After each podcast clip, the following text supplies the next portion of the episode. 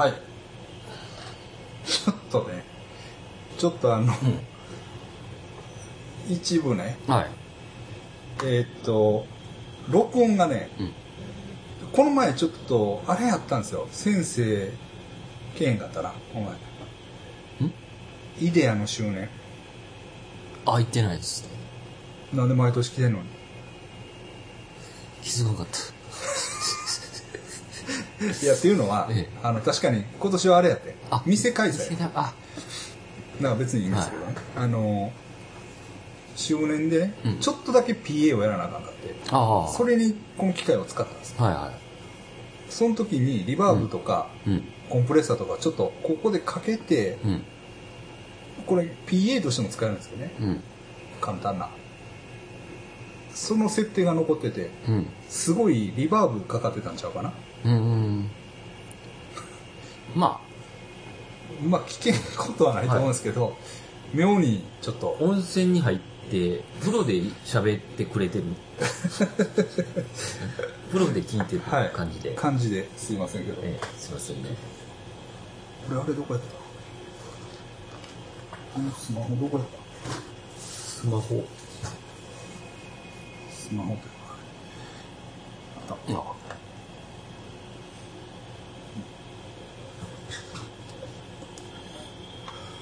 はい。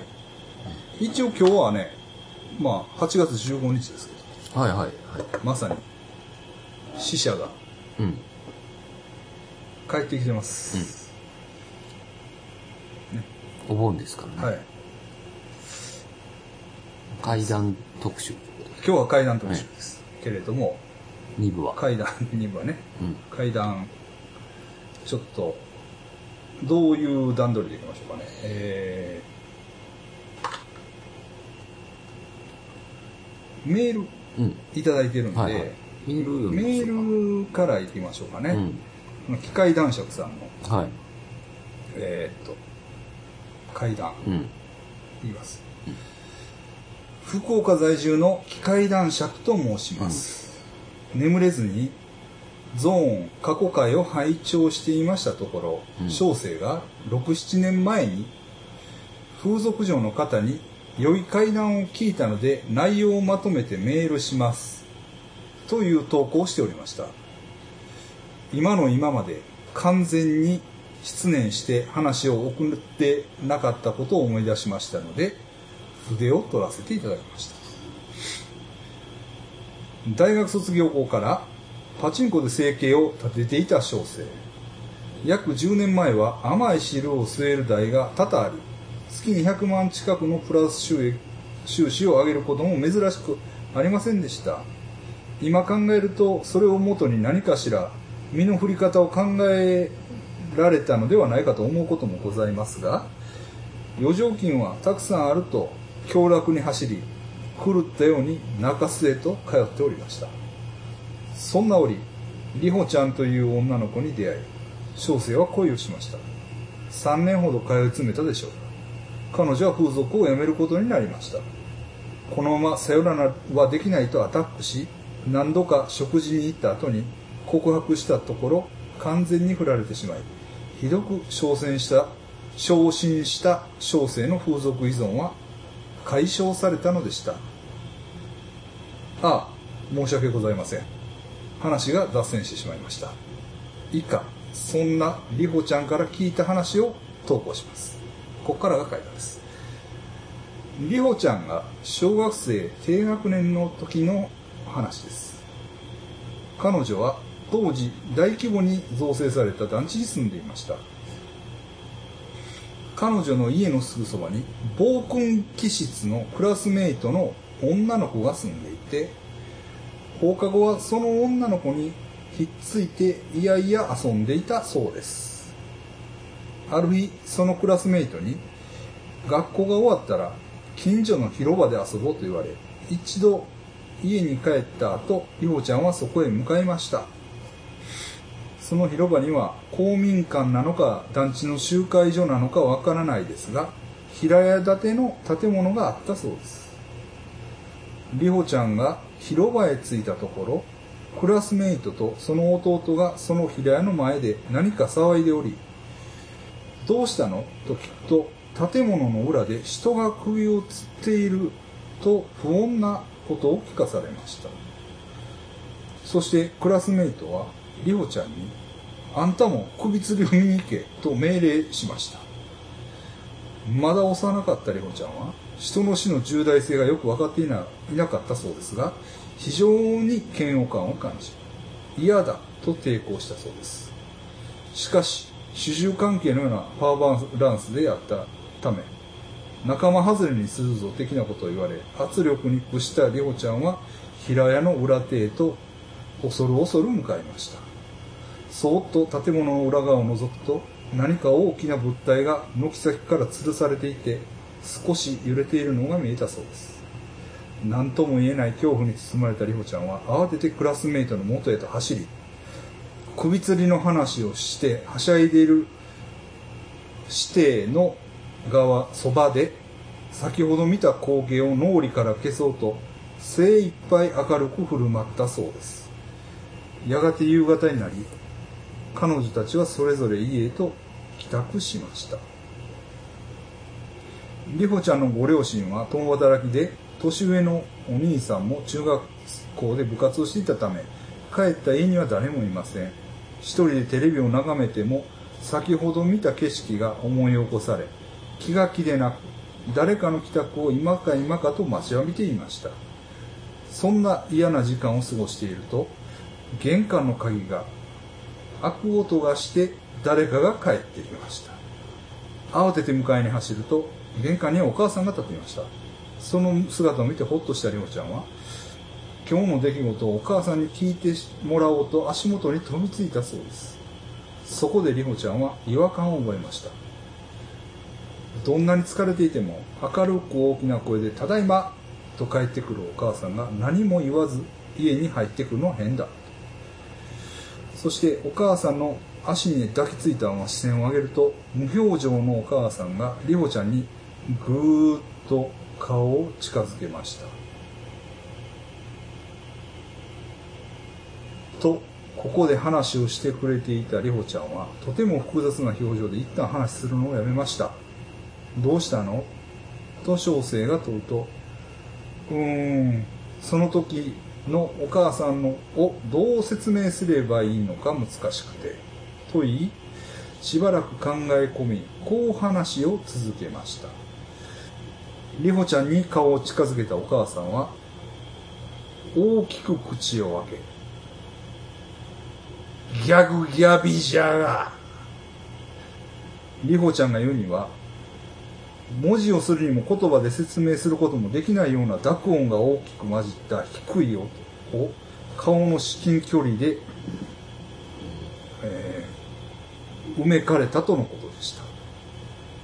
りほちゃんは震え上がり、裸足のまま家から飛び出しました。その後あまりよく覚えてないそうですが、必死の行商で走っているりほちゃんと下校してきたお母さん、お兄さんがたまたま鉢合わせ、二人で家路に着くことができました。そして二人で家に入るとお母さんの姿はなく、先ほどの出来事をお兄さんに必死で伝えるも、そもそもお母さんはまだ勤務時間中だし、寝ぼけていたんじゃないのかと取り合ってくれなかったそうです。そうこうしているうちに、いつもの明るい調子でお母さんが帰宅し、その後何かおかしなことが起こったりはしなかったそうです。あれは首吊りをした人が何かを訴えたかったのか。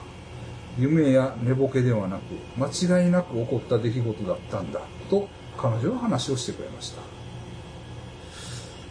また、この話には後日談があり、首吊りの話を口にすると、また何か恐ろしい出来事が起こるのでは、と思っていた彼女は、2、3日その話を誰にもすることができなかったそうです。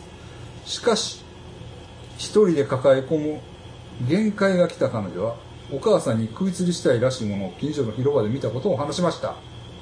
しかし、報告を受けたお母さんは、その話を幼い娘が作った不謹不謹慎なホラ話だと断じたようで、人が死んだなどと軽々しく口にするんではないと、りほちゃんをグーで吹っ飛ばしたそうです。一連の事件でいろいろショッキングなものを見たが、グーパンチを赤鬼のような顔で繰り出した母親の姿が一番怖かった。と彼女はオチをつけたのでした。おおー。怖い。怖いねこれ。うん。うん。なんやろねこやっぱり、え、言葉にできない。れそうですね。言葉、言葉にできない言葉を、発した。まあその書き方はねうん。ギャグギャービビャージャービャジガ、うん。こういう感じで。ギャグギアビアジガギャグギアビガジガって言われたんです。低い声でうめいいい階段、と、はい、なんてライミですか？50です。えそその何点満点か分かんないです。50テライミです50点です。いやでもこれこれはなんかありそうっていうかさうん。まずそのあれでしょ？でも解説するのもやばだけどうん。本当に自殺してたのかどうかもはっきりしないあはい。うんうん？ってことですよね、うん。なんとも言えない。その、うんまあいじめじゃないけどそういう抑圧状態なわけだね。クラスメイトから、とかね、うん。いろんないろんな要素がちょっと。ああ、そういう怖さもあるんですよね、うん、で深掘りしていったら結構うん。味わいが増していくような、いい階段ありがとうございます。ありがとうございます。ちょっと映像的やしね。うん。これはいいんじゃないですか。こう、うん。映画で再現しても。ああ、この。うんうん動画でね。ちょっとショートショートムービー的な、うん。うんまたそのお母さんにパンチされるところをそのまま行ったらうん。ちょっとギャグっぽくなるかな、うん。うん、でもそれはそれで面白いですね、そのオチも。まあでもそのお母さんも何か知ってたから芝居たんかもしれないしね、うん。はいほんで、えっと、ヒトミントさん。ほうほう。ん。ヒトミントさんがね階段2つ。う。あの、カメラのね、あの、アーティ写スト。真、ええはい。そうアーティストですね、ええ。結構あの個展もされてます、はい、私も行ったこともありますし、うん。ええ。はい。えー実は私はなんとなく霊感あるみたいで子供の頃からちょくちょくこういう経験をしています。という出だしです。タイトルが「息子を連れて行こうとした丹下さん」丹下さんは祖母ととても親しかった近所のおばあちゃんです。祖母が亡くなってからも私が子供をベビーカーに乗せ家の前でシャボン玉したり日向ぼっこをしていると立ち寄ってくれて子供を可愛がってくれました。会うたびあんたのおばあちゃんが私の一番の友達やった。私にはもう誰もおらん。寂しいわ。と言っていました。ある日いつも通り丹下さんが来たので「こんにちは」と言い顔を見ると顔は土系色をし乾いた土人形のような感じに見えてあこの人もう死んでる。って思いました。案の定1週間ほどして母から丹下さん亡くなったんやってと聞きました。そしてそこからまた数日後の夜中のことです。3階の寝室で家族川の字で寝ていると階段をトントントンと上がってくる足音で目が覚めました。その途端ドアがバッと開きいきなり強い金縛りに遭いました。体が持ち上がりそうになるのを必死で止めて足の指を動かして金縛りを解きました。誰や？と思ったら隣で寝ていた子供が「うーん。リツキ行けへん」まあ、リツキさんっていうのは子供さんのお名前ですね「行けへん」と寝言で言ったので「行ったらダメ!」と叫びました。そしたらパッと部屋の空気が変わりました。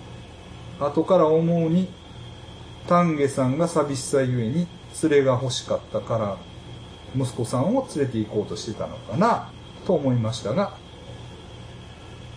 あまりにそれは丹下さん勝手すぎるやろって思いました、うんまあ可愛かったよね、うん。奥さんがね。もう一つあります。おこれもねお子さんに関する。うん。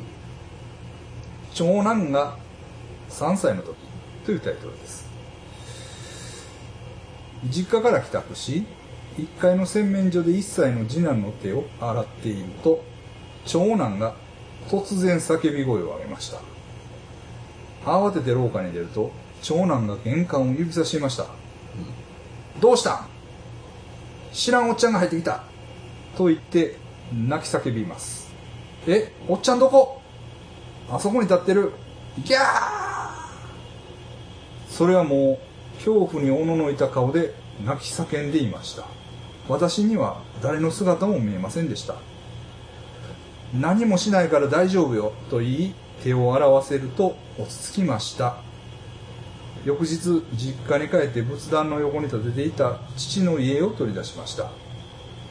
長男に「この人見た?」と聞くと家に来たと答えました。父は孫に会えず亡くなっていました。私たちが実家から帰ってくるとついてきてくれたのかなと思いました。ありがたいけど悪いことできひんなとも思いました、おうん。ちょっとこうパターン的には似たような話というかね、ええ。あの同じようなテイストの話ですけど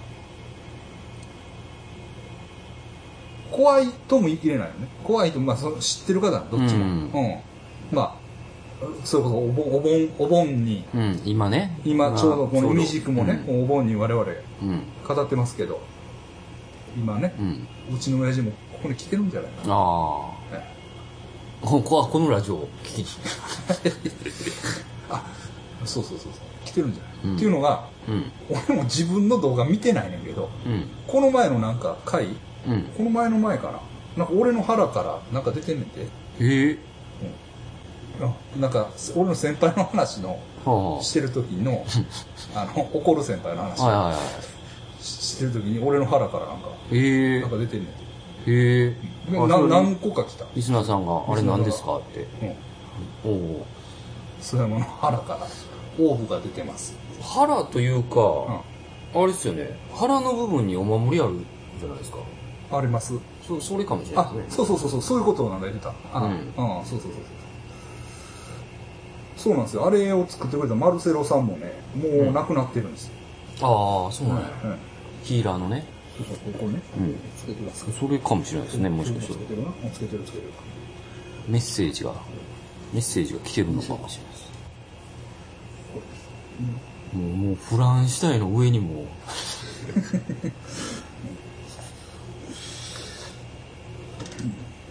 そんな感じかな。はい。まあ、まあメール。身内ですよね。値打ちなんでその得体の知れない恐ろしさはうん。まあないけれども、うん。その親族だからこそ逆にさうん。リアルというかそういう怖さ。確かに。うん、ありますな、うん。ありがとうございます。ありがとうございます。それぐらいだったかな。他忘れてたら申し訳ないからな、あれやねんけど。それであります？会ま会ああある？ありますよ。はい。全部やってよ。ここでさっきやってください、えよそでやらんと。ね。えはい。でも何？そんなないです。でもあれ俺ね聞いたことないね。そのドブに頭に入れてるあああれね。やあれ面白いですよ。つうん。うんあれ喋りましょうか。僕は別に確かにあんまないですよ自分のやつは。それほど先生のはうん。まだ見れない。先生のみんな見たいし。いやそんなことない。確かにでもな、ええ。あのタイトルに田中俊之って入れたら、めっちゃくんねやんか。ああだからねはいちょっとやばいと思って外したやつがあるんですよ。これいこうかまず。これはねまた別の人からちょっとね、あの聞いた話なんですけど、えっ、とね大阪のね、うん某 T 高校うんその T 高校のうん2年の、うん。まあ、とあるクラスの、えーに、うん。1個だけね、絶対誰も座らない席があるんです。ほうほうん。席があって、で、そこはね、誰も座らないって、本当に。う。うん。で、まあ、ある日ね、あの、まあ、はっきりとした理由はわからへんけど、なんかそこは、その、そのなんか亡くなった子がいて、うん。えっと、まあ、すまあ、空空席にしてあるんや。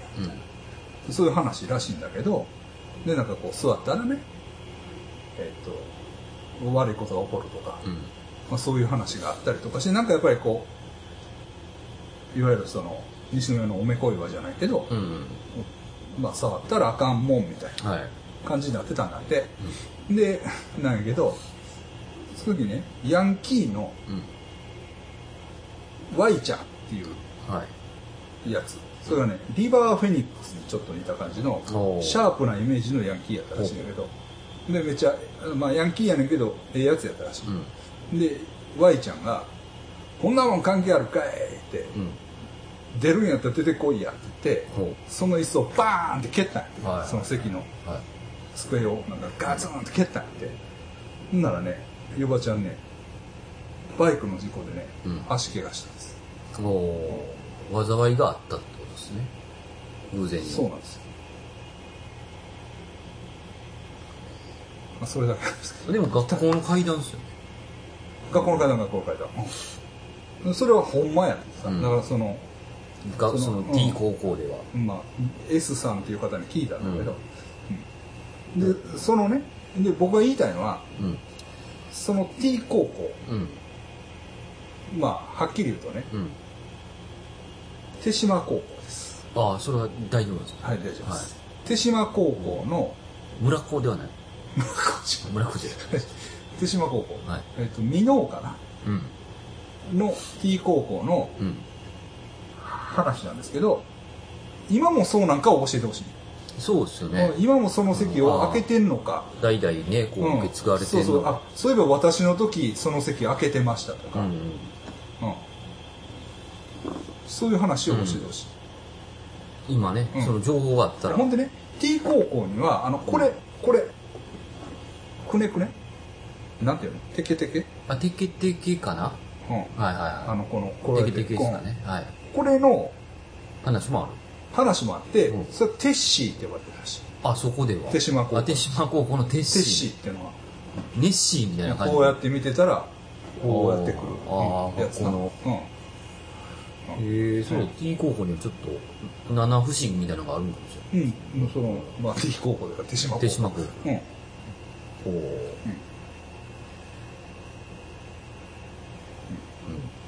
う。まあ、そういう話をね、聞きました。ほう。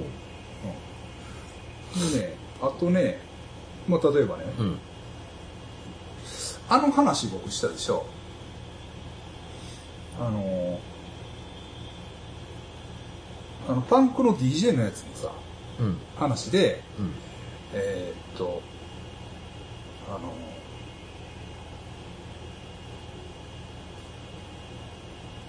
あの、あその話からしようか。はい。そいつはね、あの、うん稲川淳二さんの大ファンです。はい。そもそもね。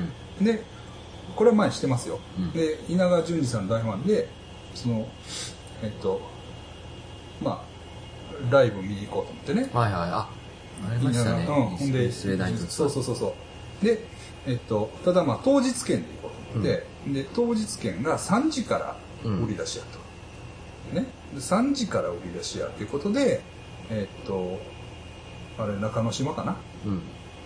かなんかの、その、ホールね、あれ、うん何、何？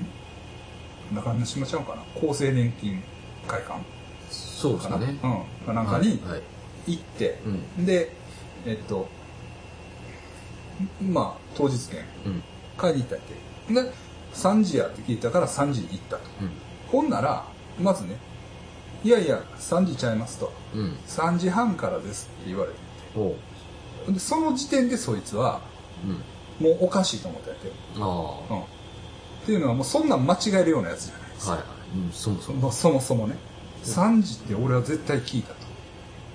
思ったらしい。はい。確かにまあそういうの人がうん3時って言ったら多分俺も3時だよなと思う、うんであれ？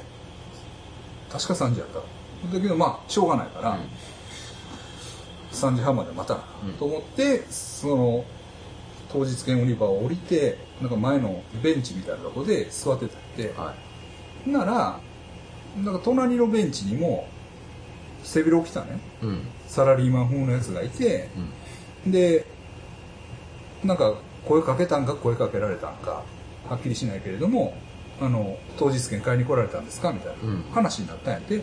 であそうなんですよって僕今日行きたくてあの当日券買おうと思って待ってるんです。はい。言うて。言うてほんであのまあその稲川淳二さんのね。うん。どの話が好きやこの話が好きやうん。っていう話になってでそいつはね僕はやっぱりまああの人形の話。はいはい。生き人形の話が好きなんですみたいうん。な話をしたと。うん。でえっ、とあそうなんやほんならそのサラリーマンのやつはうん。なんかこうなんか一家がうん。海へ入っていってうん。死ぬ死んでいく話があるんやって、ほああってうでその話がね、えっと、好きなんです。って言うねんて、うん。でもでもそいつも「いや俺もその稲川淳二のうん。話を大概聞いてるはずやけどその話知らんなと思ったんや。うん。あその話僕聞いたことないですわ。そんな話あるんですねとか言って。言うてたら、まあ、3時半になりましたと。うんはい。でほんなら僕ちょっと当日券買いに行くんでうん。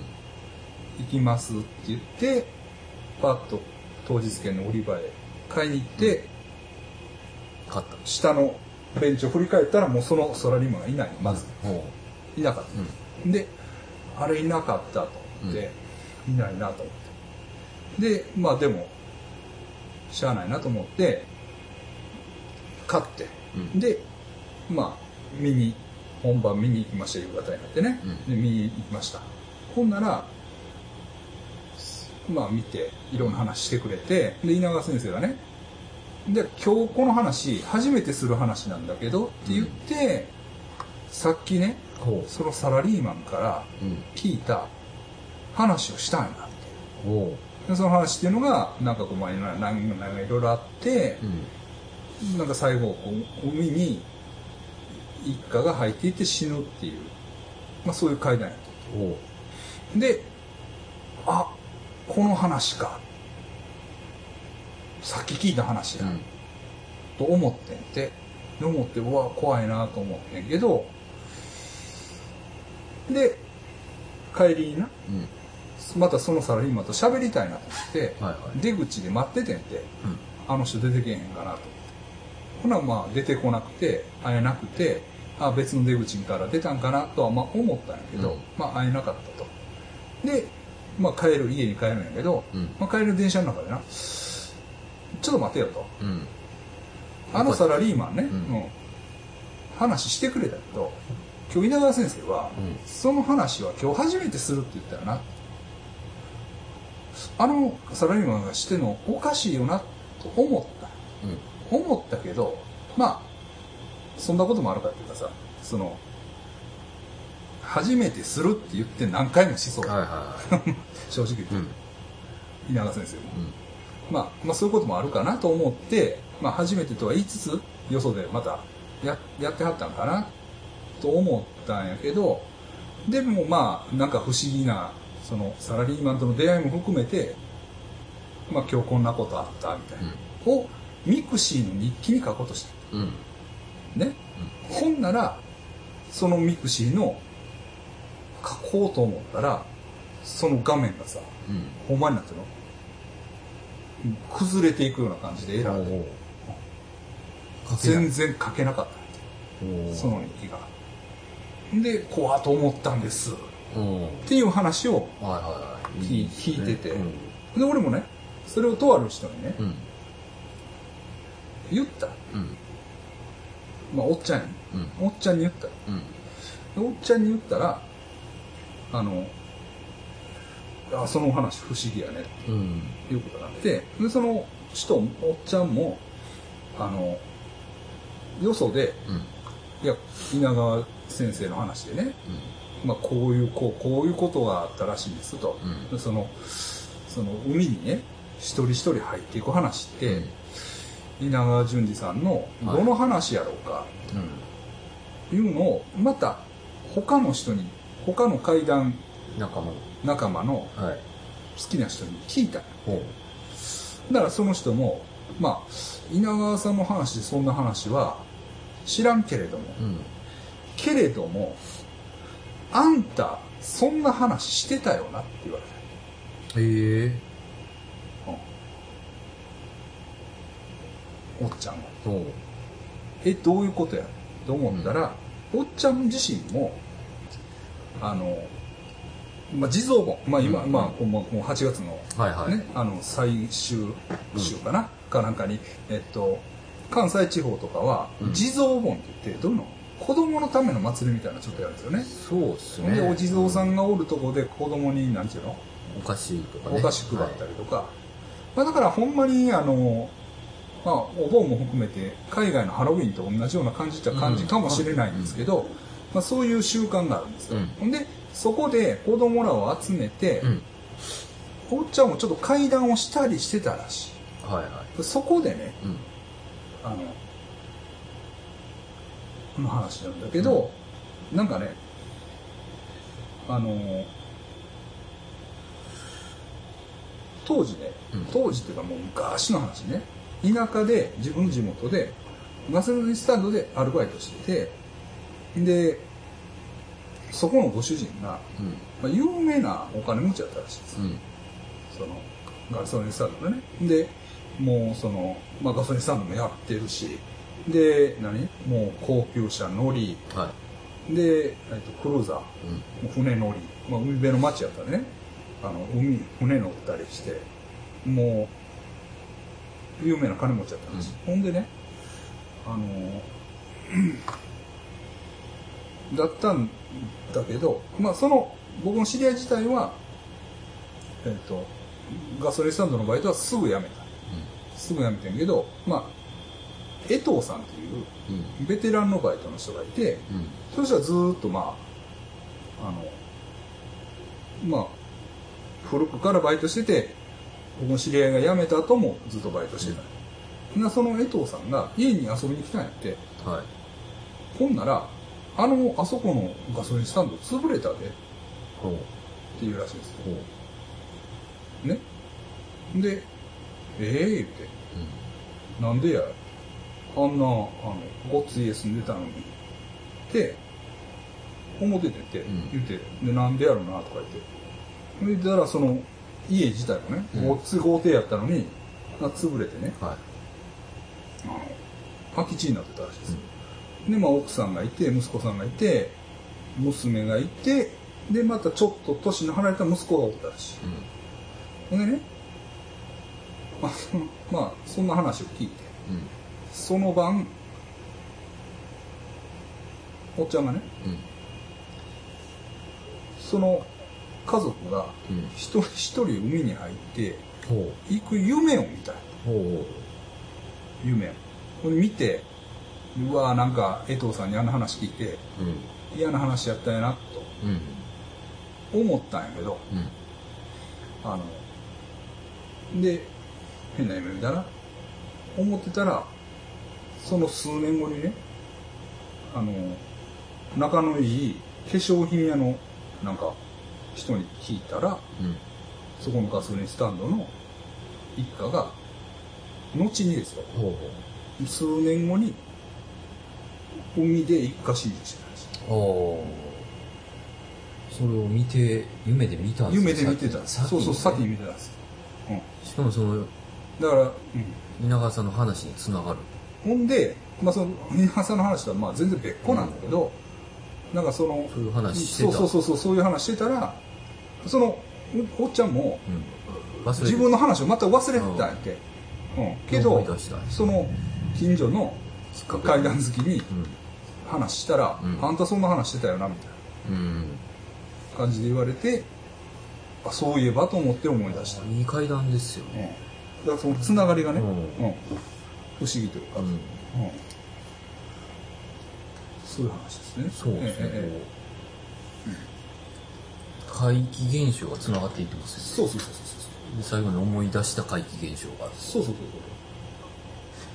そう両チームですね。そう、うん、だからそのとにかくなんやろそう階段あ違う階段海へ入っていく話っていうのは、うん。まあ、分からないんですよやっぱり、うん。うん。ああ、稲川さん、そうそうそうそう。あったのかどうか、うん。そのサラリーマンが言った話が。そうそうそうそう実際どのね、まあだから逆にそれやっぱり連想するのはアベコベです。ああ、安倍コベはそうですね。やっぱ海辺でね、うん。一家4人でしょ、うん。うん。このだからと繋がりますおっちゃんの話も4人です。うん。うん。いいですよ。うん、だからこう家族構成一緒でしょ、一緒ですうん。ね。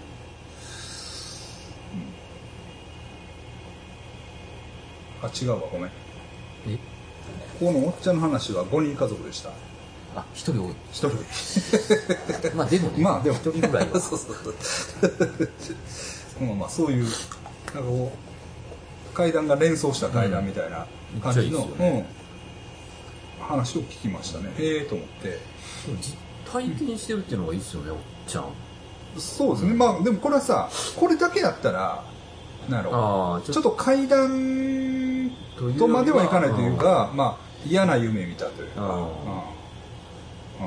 うん。だけうんですけどね、うん。その前の、うん。そのうん、つながりがあります。うん。うん。これさらにねそのだから、おっちゃんがうん。稲川さんのその話を相談した人。あはいはっていうのが。なんとうん。先生の大ファン。そうおっちゃんの周り多いですね。そうなんですよ。その階段のことで、はい。その田中知ってるかって言ったら、うん。いや知ってるも何もね田中さんうん。亜美さんで、えっと、北海道の翔平さんって言ったらその人の中では三大怪談師や。いや、俺はちょっと。ええ言って。アビさんと翔平さんはすごいっすからね。で翔平さんに限ってはもう、毎日喋ってますからね。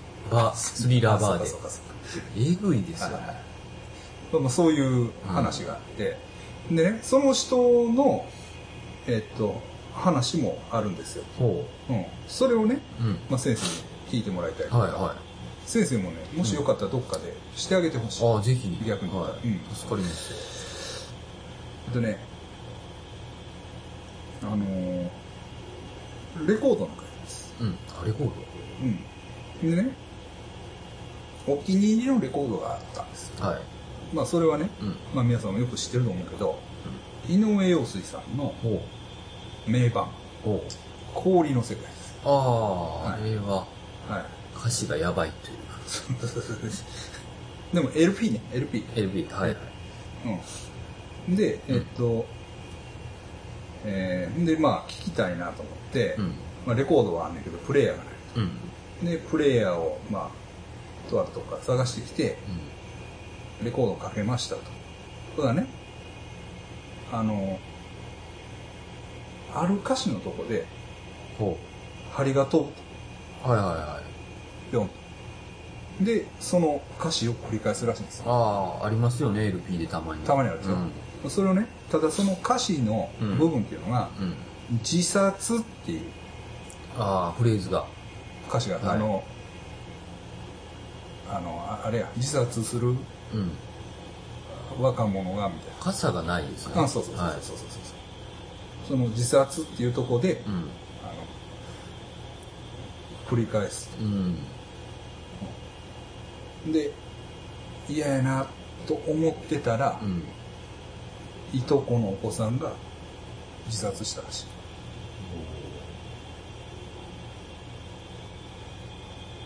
ごいきつい話ですね。そうなんですよ。そうなんですでうわーっと思って、うんまあまあ偶然かなうん。とは思ったんだけど、まあちょっと気持ち悪いなって、だから、普段は飛ばないかうん、んでたんでしょうね。うん、ほんで他の人のとこでうん。あの再生したら飛ばない。うん針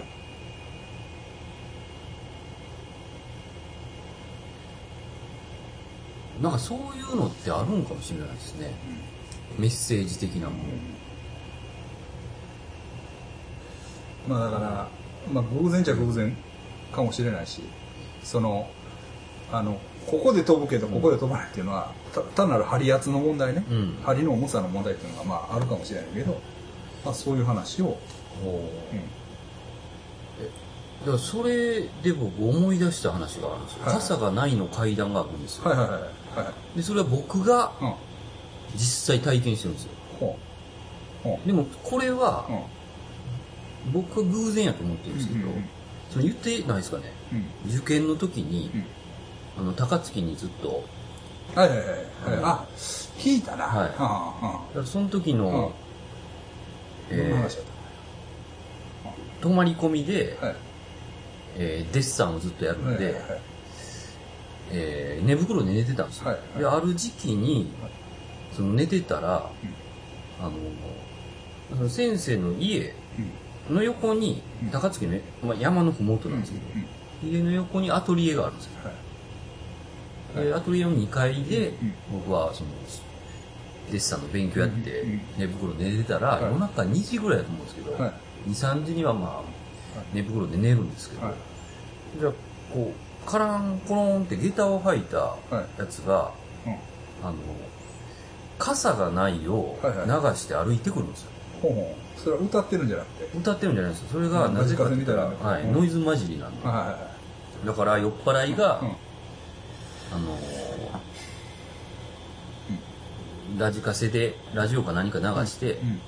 あの家の前通り過ぎたよ、うんじゃあそれが3日続くんですよ。うんでもまあ別に気にしないじゃないですか、うんなんか、よ酔っ払ったおっさんがおるのかなと思ってたら、うんその3日目後うん。の後にうん。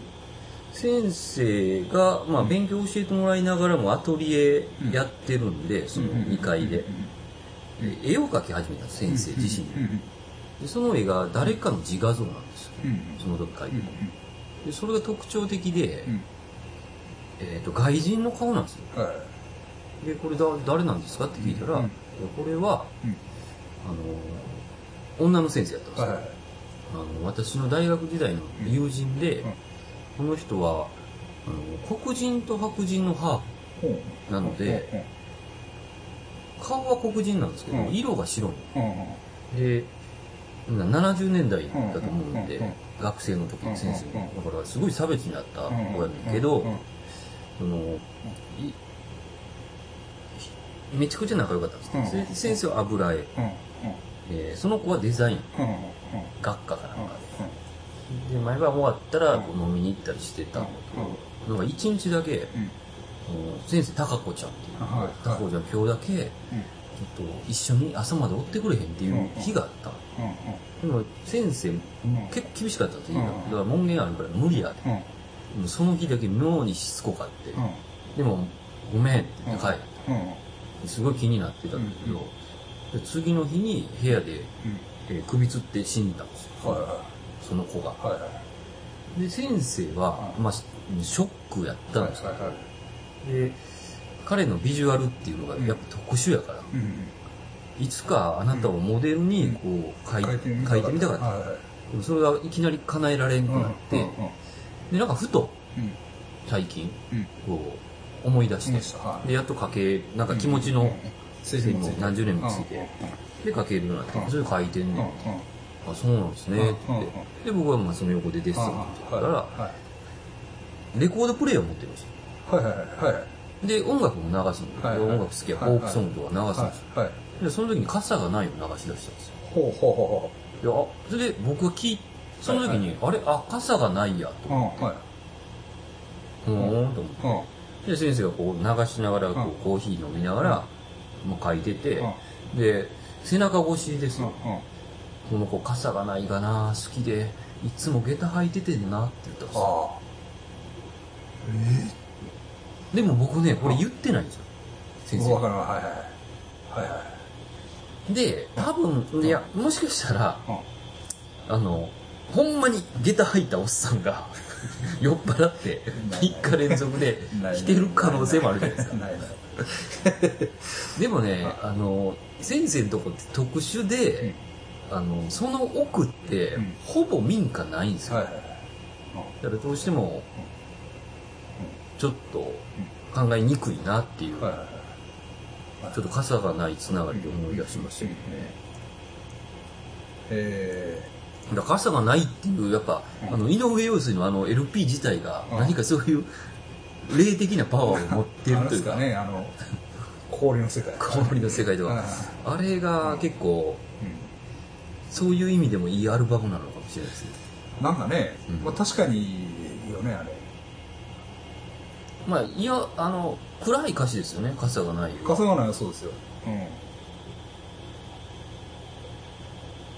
まあ、うん。ちょっとあれはでも確かにさ、うん。時代の移り変わりっていうかあどういうの？まあ今にもつながるというか、そのいろんな社会的な問題ねうん。公の問題いろいろあるけれども、うん。俺にとっては傘がないことが大事なんやと、その誰かが自殺しようが何しようが傘俺はとにかく傘がないっていうのがまああの困ってるんだうんみたいな、あの、まあ、テテーマですけどね、うん。うん。うんそのしね、社会的な問題と個人的な問題うん。を、まあ、はっきり分けて歌う、うん。うん。まあだからなんかそれで井上陽水はあれなんですよね。あの三浦淳がうん。ああの「淳ちゃん大卒なの?」って聞かれるらしいんですけど。は「はははい大卒です」あ。あじゃあ俺と一緒だね」って言うんですあねあ。えでもい陽水さん高卒じゃないですか？あ。うん。え高卒じゃない。だあの浪人だから。今でも。はい僕そのスタイルでいけるんですよだから。陽水スタイル。なるほどね。うんすごいん なるほどなるほど。でも一緒じゃない一緒じゃないですよね。卒業はしてないですけどね。可能性っていうことなんですかね。だから、えーそれこそ井上陽水あれでしょ。田川じゃないですか。ああ確か。くしくも社長と一緒に。あ飯塚か。あ飯塚か。いやまあでもあの近い、近いし、うん。あのーまあちょっと詳しい話はあのいろいろあって、うん。まああのあれなんですけど、そのうちの社長はなんかちょっと関わりあるらしい、へえあの本人じゃないけど、はいはい。あの周りと。ご家族と。ああそうなんですうんうんねあったんよ。っていうのは言言ってた、うん。お姉さんやったかな。うん、うん、そうそうそうそうそうそうまあ田川の話もね後でちょっとしたいけど、うん、うんうん。あやっぱそうやね。えっ、と生まれは飯塚でえっ、と育ちは田川。うん。だったんですね。いや田川すごいとこですよ。田川、はい。まあまあ、それはそれでいいんですけど。はい。あとね、まあ、ホホステスさん軍団からね、ほちょっと聞いてる会談があるんですけど、まあ、ホステスさんじゃうな。ちょっと大阪のね、ダンサーのう人から、ほあの、聞いた話があって、あのね、昔ね、ううん。なんていうのかな、こう、課金ダイヤルみたいなんで、うん。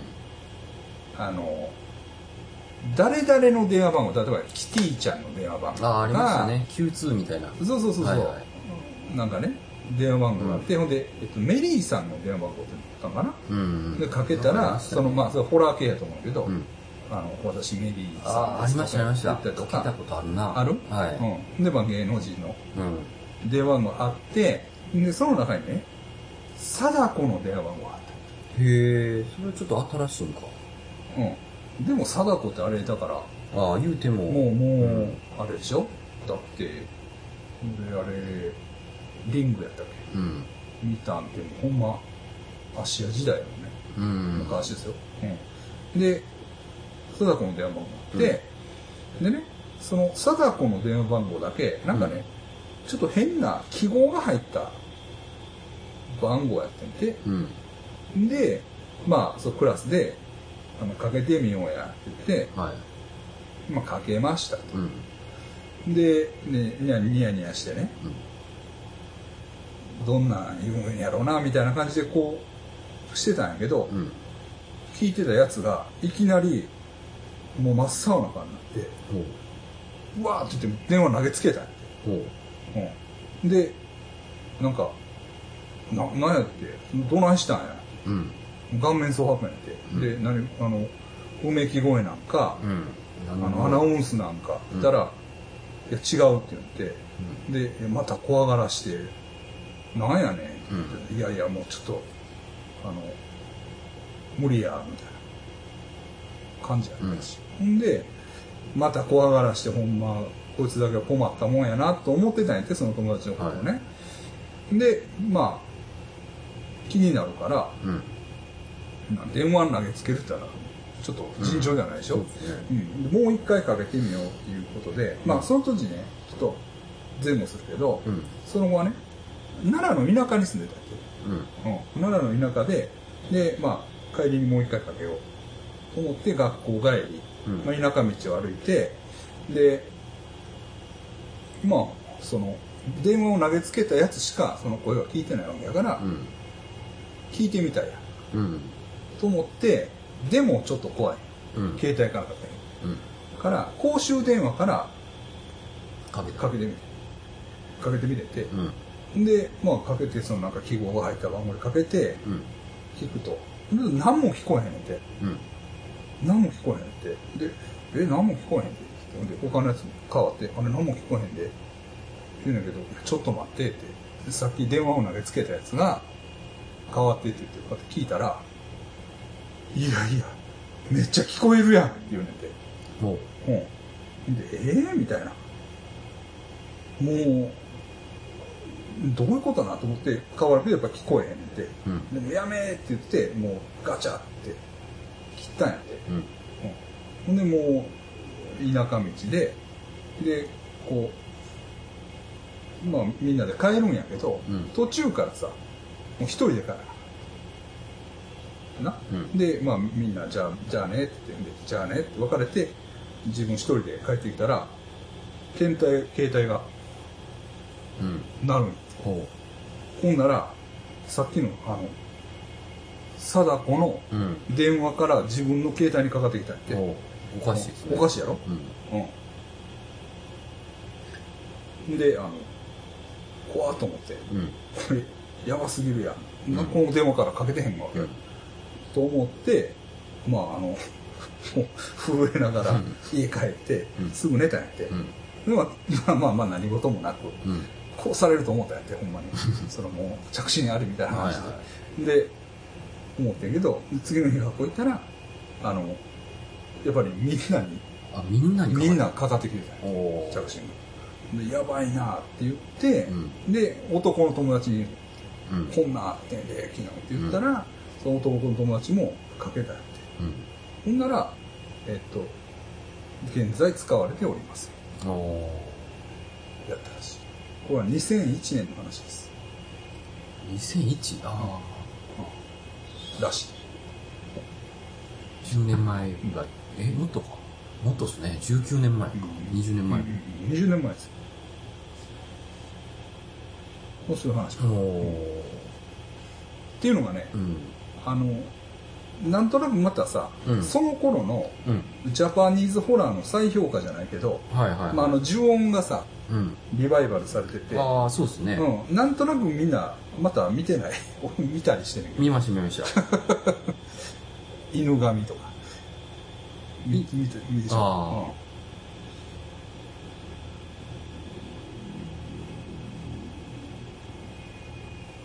ジオンどうでした？怖かったよ。ねえ。うん、怖い。けど違うんやろ？なんか。あ、あの、ジオン愛が強い人はね。あの、オリジナルジオン愛が う。ん。あれはもっと怖いんですか？あれは。怖い間取りは。怖い間取りね、見ましたけどね。あもう変なことやとはいはい。あの、なんやろな。えー、そうですね。あの、中田監督はコアポップって言ってるんで、ああほんならち怖い。ょっと、うん。そういう、でも怖さも確かにあるあります。うんまああれはちょっとまたねうん。またホラうん。ーまあまあまたちょっとちゃうちゃうかなでもなんか今のトレンドって感じらしいですよね。あの、ホラーの。あそうなんの、内容がちょっと言えないんですけど。わかりましたはい。もう僕はか出てますけど、かなりの集中力が必要です。先生を見つけるの？はい、僕を見つけるのはもう至難の技だと思います。ああそうですか、はいああまああとどれかな。なんかいろいろあんねんけどちょっと整理しきれてないの。ああるんはああ、るん楽ですしいですね。けどね。美和ちゃんの死神の話もあるんですけどね。もまあコンパクトな回なんですけどねこう、れ、はい。ちょっと毛色が変わったというかね、うん。あの美和ちゃんってね今あの土間でね、ママさんやってる。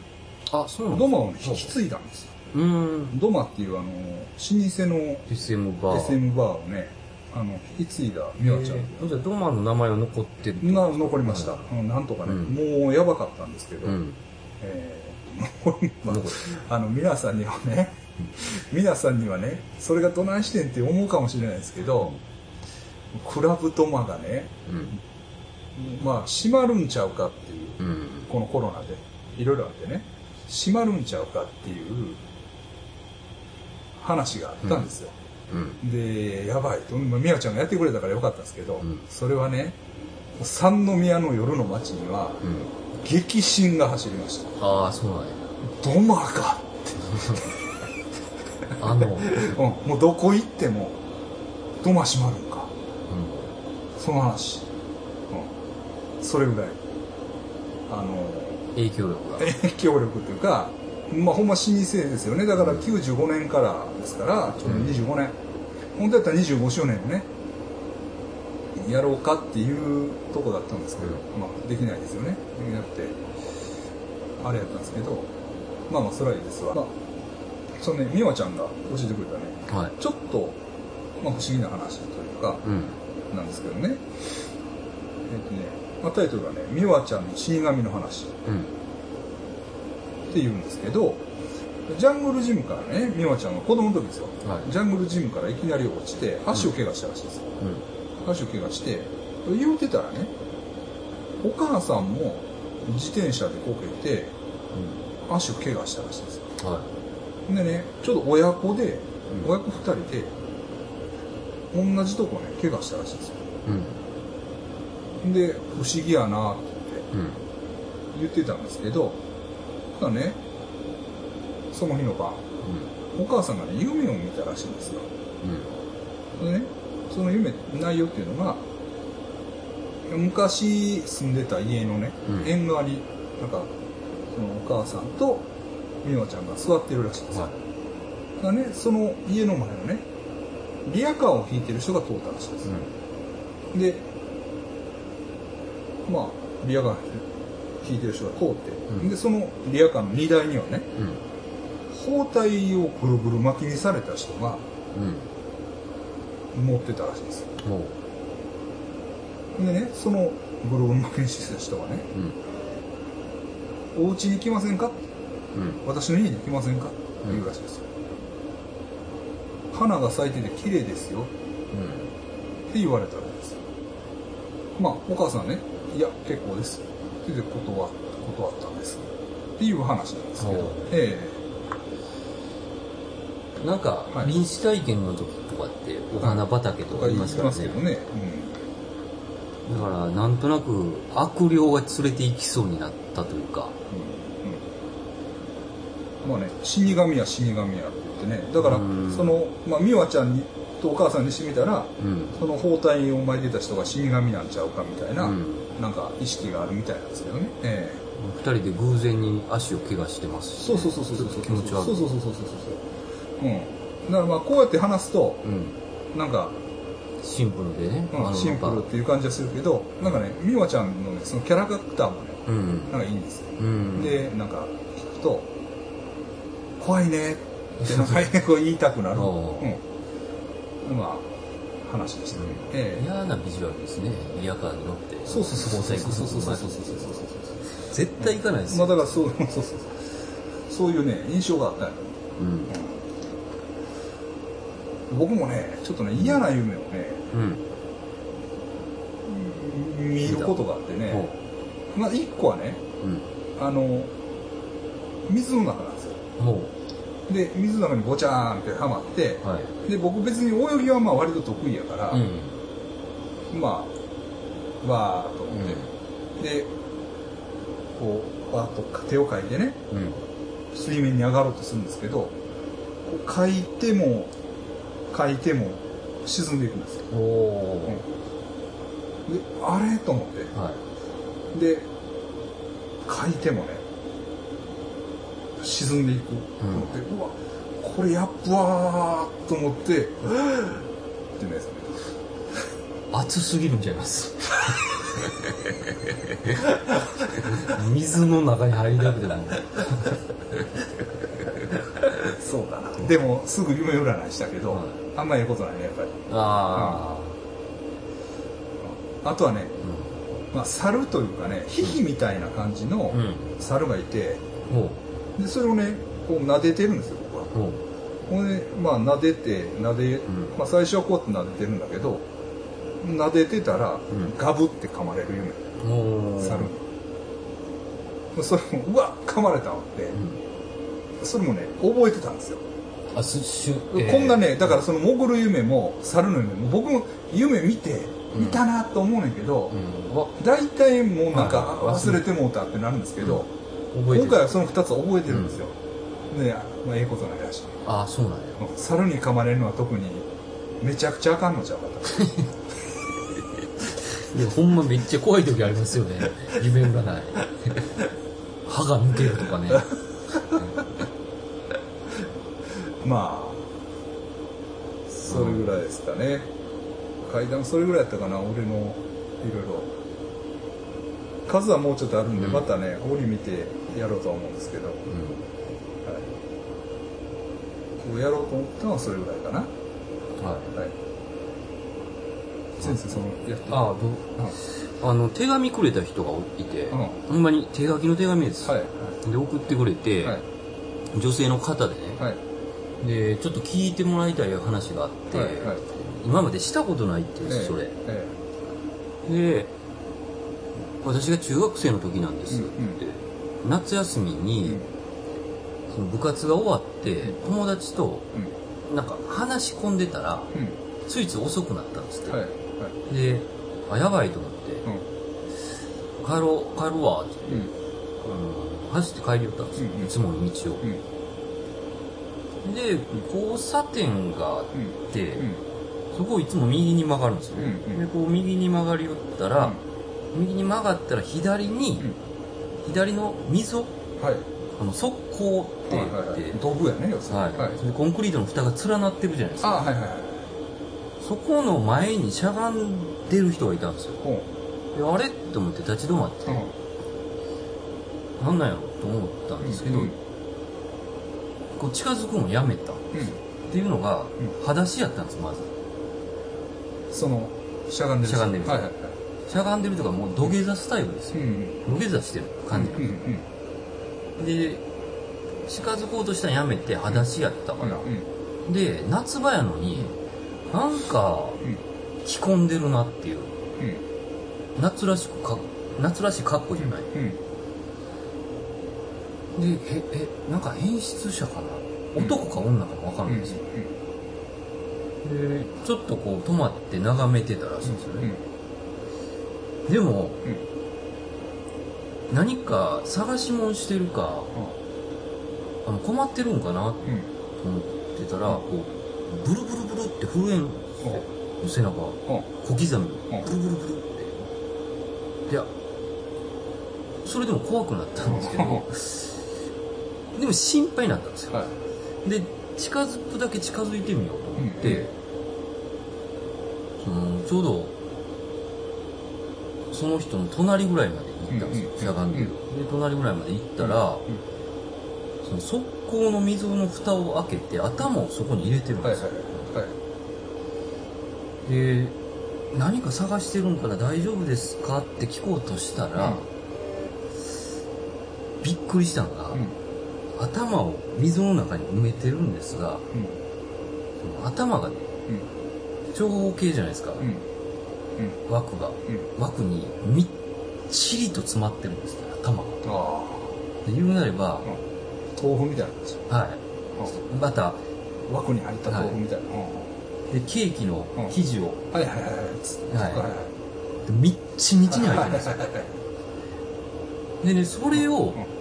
その頭が挟まってるのを抜こうとしてるんですよそのはいはいはいでグググってそれで揺れてるんですよ。はいズズって、はいはいで思わず、あっって思って尻餅ついてくるんですよ。あじゃあビクってその、うん。頭が埋まってるやつがう気づいたんですよ、う彼女に。はい。じゃあさらにこううーってこう頭を抜こうとズーってやるんですって。はい。でこのうなじのところがはギューって伸びるんですよあーってなって腰抜かしそうになりながらはい。走って逃げたらしいんいですよ、であれなんやと思って、うん。でそのまま家帰ってもう恐ろしくてそのなんかズーってこう擦れる音はい。とかが残ってて怖い。うん。で電気つけて寝たらしいんですけど、あ寝れんかったな電気つけて。寝れんくて、で朝になって。で朝になってちょっと冷静になった時に、うん。もしかしたら、ん。あの本当に困ってた人なんじゃないか自分が見間違えたんじゃない？はいはい。で新聞とか見て何か事故が事件があったんじゃない？かうん。って見るんですが何にも載ってない、でニュースにもなってない、はい。で学校に行くけど、話題が一切出ないんですよ、やっぱりおかしいと思って、うん。そこからその道が怖くて通れなくなったんですよ、だからいつも遠回りして帰ってたんですよ、はい。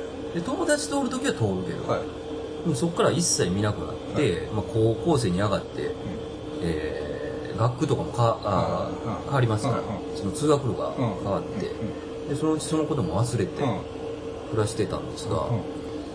えーいつやったかなさあの高校生大学生ぐらいの時に、ちょっとオカルトブームが来た、はいはいはい年代的に、はでネットが流行りだして、うん。そういうネットでの体験談とかを自分も好奇心で見てた時に、ある一人の男の人の投稿が気になったんですよ。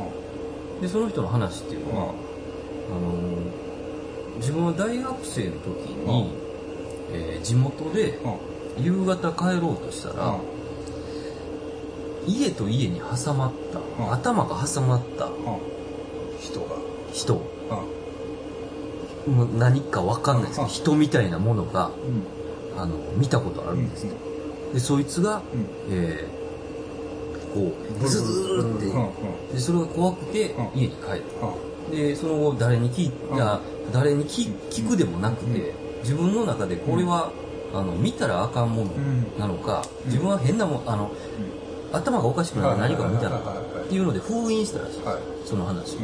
でその男性が社会人になって、あのと上京したんですね東京。に、就職して、で新人、えーえー歓迎会に参加して、えー酒に酔ったんですよ、酒に酔った時にお酒が入ってちょっと酔った時に、ついついそのことを喋ったんですこういうことが僕はあったんです、まあ、怖い話、うん。不思議な話のないんとかなったかもしれない、でその帰りに自分の一人暮らししてるアパートに帰ろうとしたら、あのいつもの道であの踏切でね、あのカンカンカンカンって降りて、か普通列車確定列車がこうゆっくりこう前を横切るんですけど、すごいものすごい気配を感じて、うん。パッて見たら、うん。その大学生の時に見た、ん。頭の大きい人みたいなやつが、その車両に乗ってるんですよ、うん。でつり革を持ってこっちをじーっと見て通り過ぎ通り過ぎていた、で、うん、これは投稿ですから男性の、はいはで最後に僕が見たものっていうのは、ひ見てからもう一度人に話すと現れるのかもしれない。っていうので終わってたんですよ、はいはい。これ私と似てるうん。と思って、でずっと怖かったうん。けど、うん。今日は好奇心の方が勝ったんですよ。はい。で、で田中さんに聞いてもらいたい、手紙？手紙。うんで話をしたい、はいで書いて。うんこの、えー話。話を私がこう今あの喫茶店が中で手紙書いてるんです今日の帰りは少し長く感じるかもしれません。って言って終わってるんです。はい。で結果は？で結果はまだ、ははい、手紙もらってないですね、えちょっとようなんか妖怪っぽいでーすか。そうですね。恐ろしいですねうん。その電車に乗っててもこう四角かったんやろか。そうなんですよ。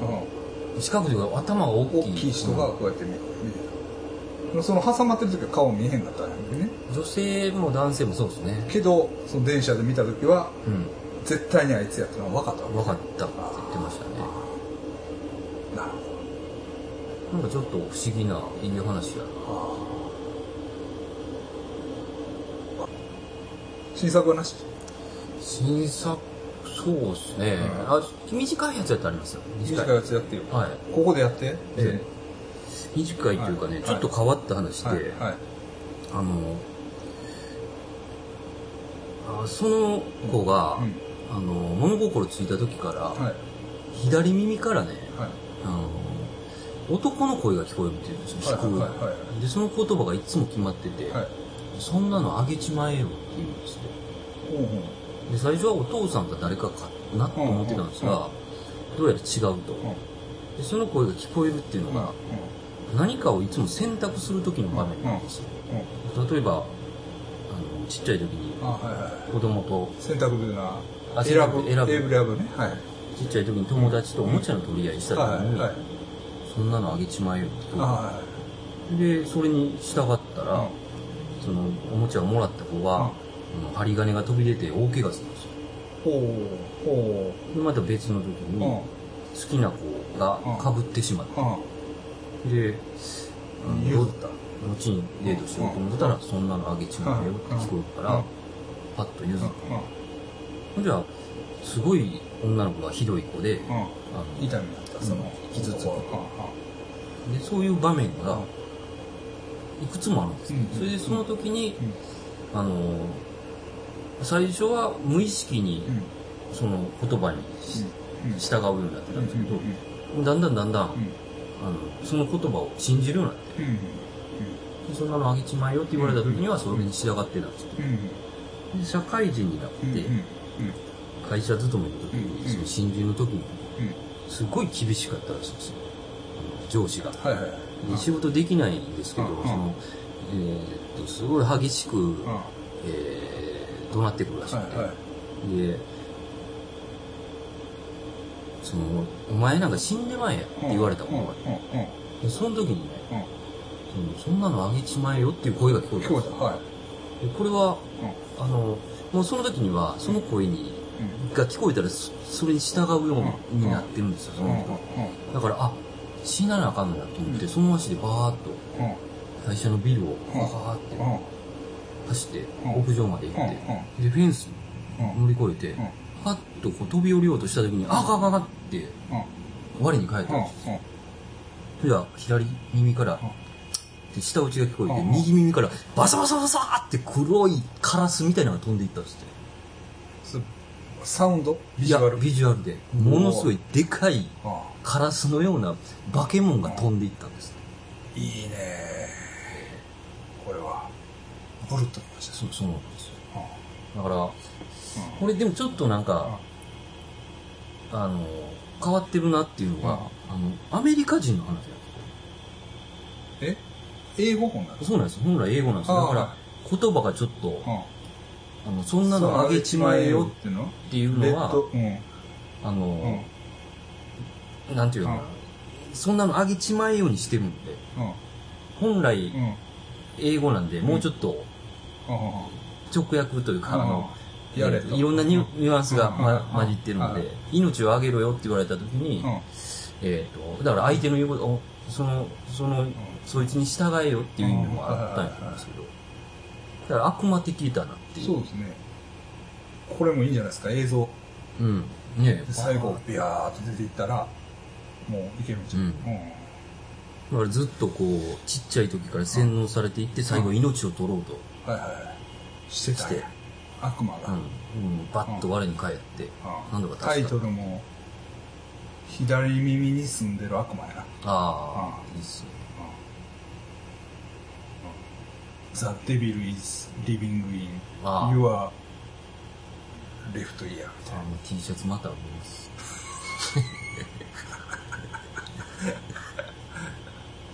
な。なんてライ50です。ン ?50。ティライミ。50ティライミですよ。さっき、さっきちょっと言ってもらってるから。